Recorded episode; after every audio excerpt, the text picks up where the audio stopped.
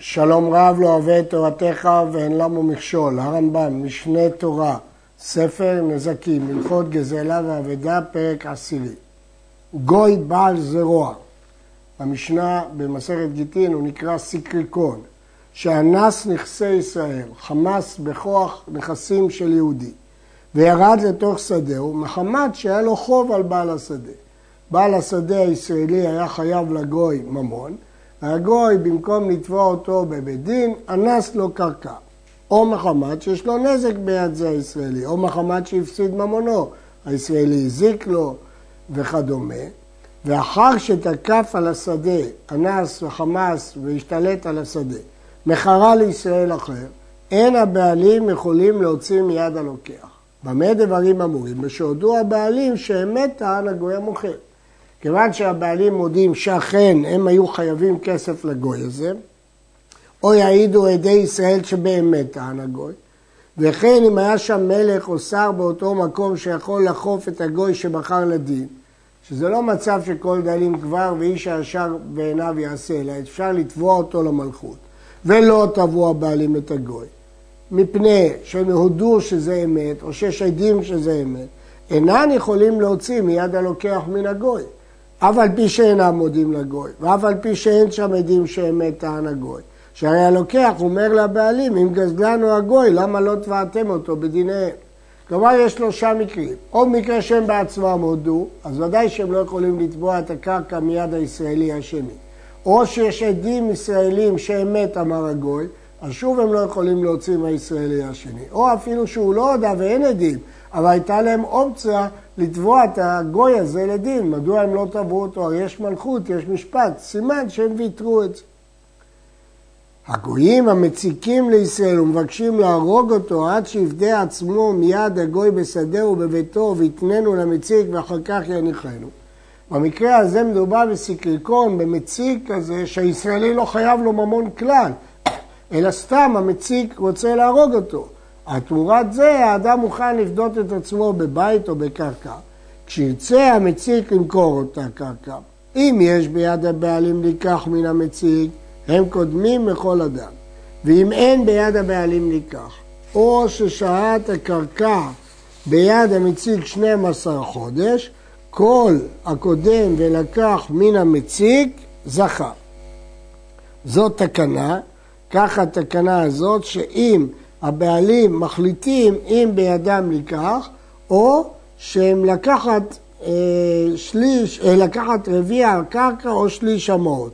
הם יכולים להחליט אם הם מעדיפים לקבל שליש מהמעות או רבע מן הקרקע. מפני שזה המציק מוכר בזול.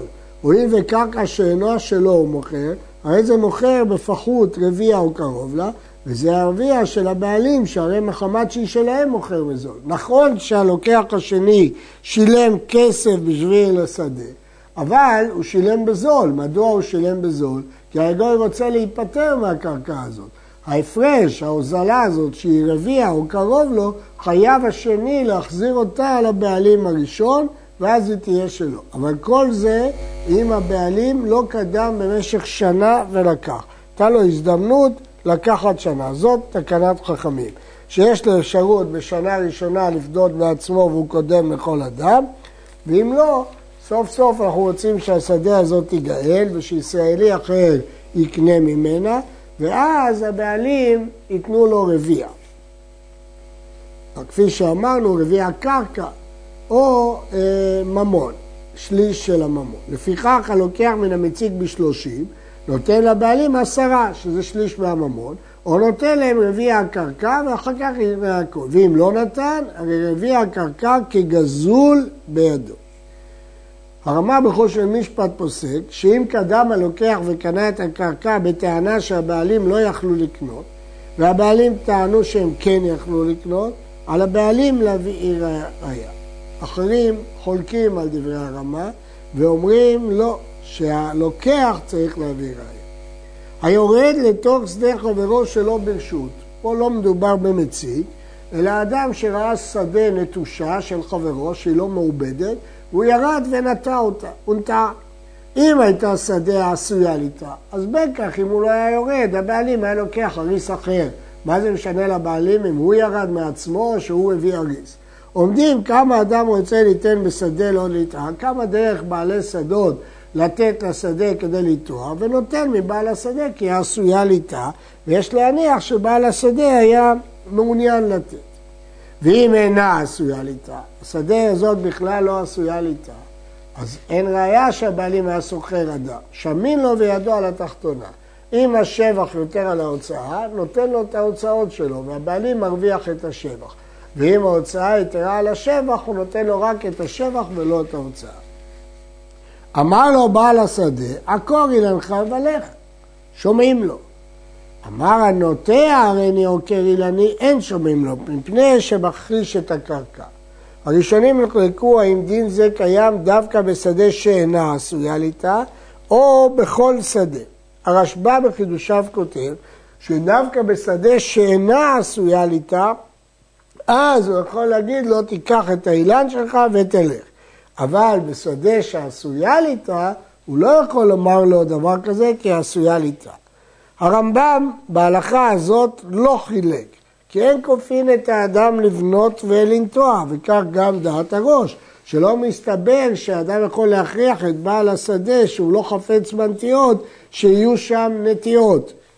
אבל אה, אפשר לומר שהמשך הלכה ה' היא סוף הלכה ד', ואם אינה עשויה ליטה, רק על זה, כמו הרשב"א, אמר לו הבעל, השדה הכוח ולך. זאת אומרת, זו מחלוקת רשב"א וראש, ברמב"ם יש שתי אפשרויות לפרש. או שההלכה הזאת עומדת בפני עצמה, ואז היא מתייחסת לשני המקרים הקודמים, בכל מקרה, ואני לא רוצה עצים בכלל, קח את האילן ולך, או רק בעינה עשויה ליטה כדעת הרשב"א.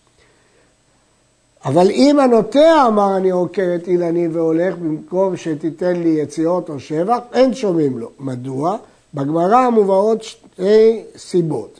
סיבה אחת, משום שהוא מחריש את הקרקע אם הוא עוקר את האילנות. סיבה שנייה, משום יישוב ארץ ישראל.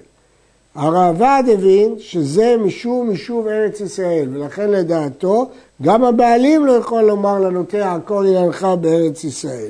אבל המגיד משנה אומר לא יעלה על הדעת להכריח את הבעלים לאילן שלא לרצונו אפילו מפני יישוב ארץ ישראל. טעם שני מוזכר בגמרא, פני שמחריש את הקרקע, והרמב"ם פסק הטעם הזה, מפני שמחריש את הקרקע. החצרות, הרי הן ראויות לבניין ולהוסיף בהן בתים ועליות. בדרך כלל חצרות זה מקביל לשדה שעשויה ליטה, כי סתם חצר, אנשים סמכים שיבנו בה בתים. לפיכך קראו הגאונים, שהבונה בחצר חברו שלא מדעתו, הרי זה כנוטע שדה עשויה ליטה, ושמין לו כמה אדם רוצה ליתן בבניין זה לבנותו. והוא שיבנה בניין המועיל הראוי לאותה חצר כמנהג אותו המקום. כמובן, הוא לא יכול לבנות לו בניין לא מתאים, אבל אם דרך כל בעלי החצרות בסביבה לבנות בניין כזה, והוא בנה בניין כזה, אז שישלם לו את מחיר הבניין, כי זה חצר שעשויה אה, להיבנות. כך דעת הרמב"ם. נשים לב שההלכה נאמרת פה שמין כמה אדם רוצה ליתן בבניין זה לבנותו. לגבי שדה גם אמרנו עומדים כמה אדם רוצה לתת בשדה זו לטעה. היורד לשדה חברו ברשות, כאן הוא כן קיבל רשות. אפילו נטע שדה שאינה עשויה ליטה, שמין לו וידו על העליונה, שאם הייתה הוצאה יתרה על השבח נותן לו הוצאה, ואם השבח נותן לו הוצאה נותן לה שבח. מדוע? כיוון שהוא ירד ברשות, הרשו לו לרדת. בעל בנכסי אשתו, אם אדם גירש את אשתו לאחר שנטע אילנות בתוך קרקע של נכסי מילוג שהחזירה לו, ולאחר הגירושין חוזר את השדה לרשות האישה ביחד עם האילנות שהוסיף בהם הבעל, זכאי הבעל לקבל את חלקו באילנות כדין יורש ברשות, מפני שמותר לו לטוע בנכסי מילוג של אשתו. ובעל בנכסי אשתו, והשותף בשדה שיש לו חלק בה, כיורד ברשות הם, כי לשניהם יש רשות לטפל בשדה, ושמין להם בידם העליונה, או את ההוצאה או את השבח, מה שיותר. היורד לשדה חברו שלא ברשות, ונטע או מנה, ואחר כך בא בעל השדה והשלים הבניין, או ששמר הנטיות. כיוצא מאלו הדברים שמראים שדעתו נוטה למה שעשה זה וברצונו באדמה. אז הוא גילה דעתו שהוא מעוניין, כיוון שהוא גילה דעתו שהוא מעוניין, אז שמין לו וידו על העליונה. רואים שהוא גילה דעתו שהוא מעוניין, שהוא חפץ, לכן אפילו מקום שאינו עשוי ליטה, אפילו שהוא ירד שלא ברשות, סוף סוף הוא גילה את דעתו. היורד לתוך חורבתו של חברו ובנאה שלא ברשות, שמין לו וידו על התחתונה. זה לא כמו חצר שאמרנו שסתם חצרות עשויות כדי להיבנות. פה בחורבה שמין לו וידו על התחתונה. ואם אמר בעל הבניין, עצי והבנה אני נותן, בבית שומעים לו, מחזירים את המצב לקדמותו של החורבה. בשדה אין שומעים לו, מפני שמחריש את הקרקע. אמר לו בעל הקרקע, תול מה שבנית שומעים לו, הוא דורש שהוא יחזיר לו את המצב לקדמותו. כל מי ששמין לו, בין שהייתה ידו על העליונה, בין שהייתה ידו על התחתונה, אינו נוטל כלום עד שישבע בנקיטת חפץ כמה הוציא. אנחנו לא יודעים כמה הוצאות הוא הוציא. אז אם ההוצאה, אם ידו על התחתונה והוצאה פחותה מהשבח, או ידו על העליונה והוצאה יתרה על השבח, איך נדע כמה הוצאה? כמה שבח אפשר לאמוד, אבל כמה הוצאות הוא השקיע, הוא צריך להישבע. ואם אמר יבואו הדיינים ויעשו שומת ההוצאה והרי גלויה לעיניהם ויישארו העצים, האמנים והסיד ושכר האומנים בפחות שבשערים, שומעים לו, נותן בלא שבועה. אם יש דרך לעשות שומה, בתנאי שזו השומה המינימלית של החומרים ושל שכר העבודה, לא צריך שבועה. וכן זה שנותן לה שבח בלבד והייתה ידו עליונה אינו צריך שבועה, כי שבח אפשר להעריך בקלות. אבל כל ששמין לו ונוטל, שטען בעל השדה ואמר נתתי, ויורד לשדה אומר לא נתתי, כל מקום שההלכה היא שמגיע לו. ואז התחיל ויכוח אם הוא כבר שילם או לא, היורד נאמן. ונשבע שלא נתן לו כלום, ונותן, שהרי אומרים לבעל השדה, עדיין לא שמו לך, ולא ידעת כמה אתה חייב ליתן, איך נתת? זה לא הגיוני שהוא נתן.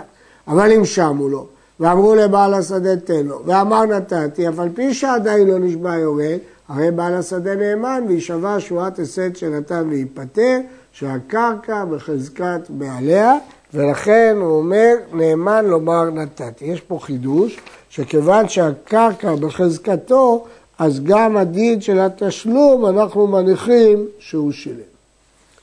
בעל שהוריד אריסים בנכסי אשתו, הוא קיבל שדה של נכסי מילוג של אשתו, ובמקום לעבוד אותה בעצמו, ויש לו רשות, הוא הכניס אריסים, ואחר כך גרשה. אם היה הבעל עצמו אריס, נסתלק בעל, נסתלקו אריסים, שלא ירדו לה אלא על דעת הבעל. אם אנחנו מניחים שהאריסים ירדו רק על דעת הבעל ולא על דעת האישה, אז הם מיד מסתלקים. ושמין להם בידם על התחתונה.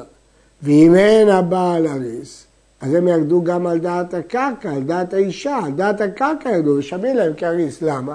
כי מקסימום תחשוב שהם ירדו לשדה האישה שלו ברשות. אז גם אם ירדו לשדה האישה שלו ברשות, היורד לתוך שדה חברו, אם זה שדה עשויה על הליטה, ידם האלה עליונה, ולכן אם הם ירדו על דעת הבעל, ויש שנסתלק הבעל, הם יסתלקו.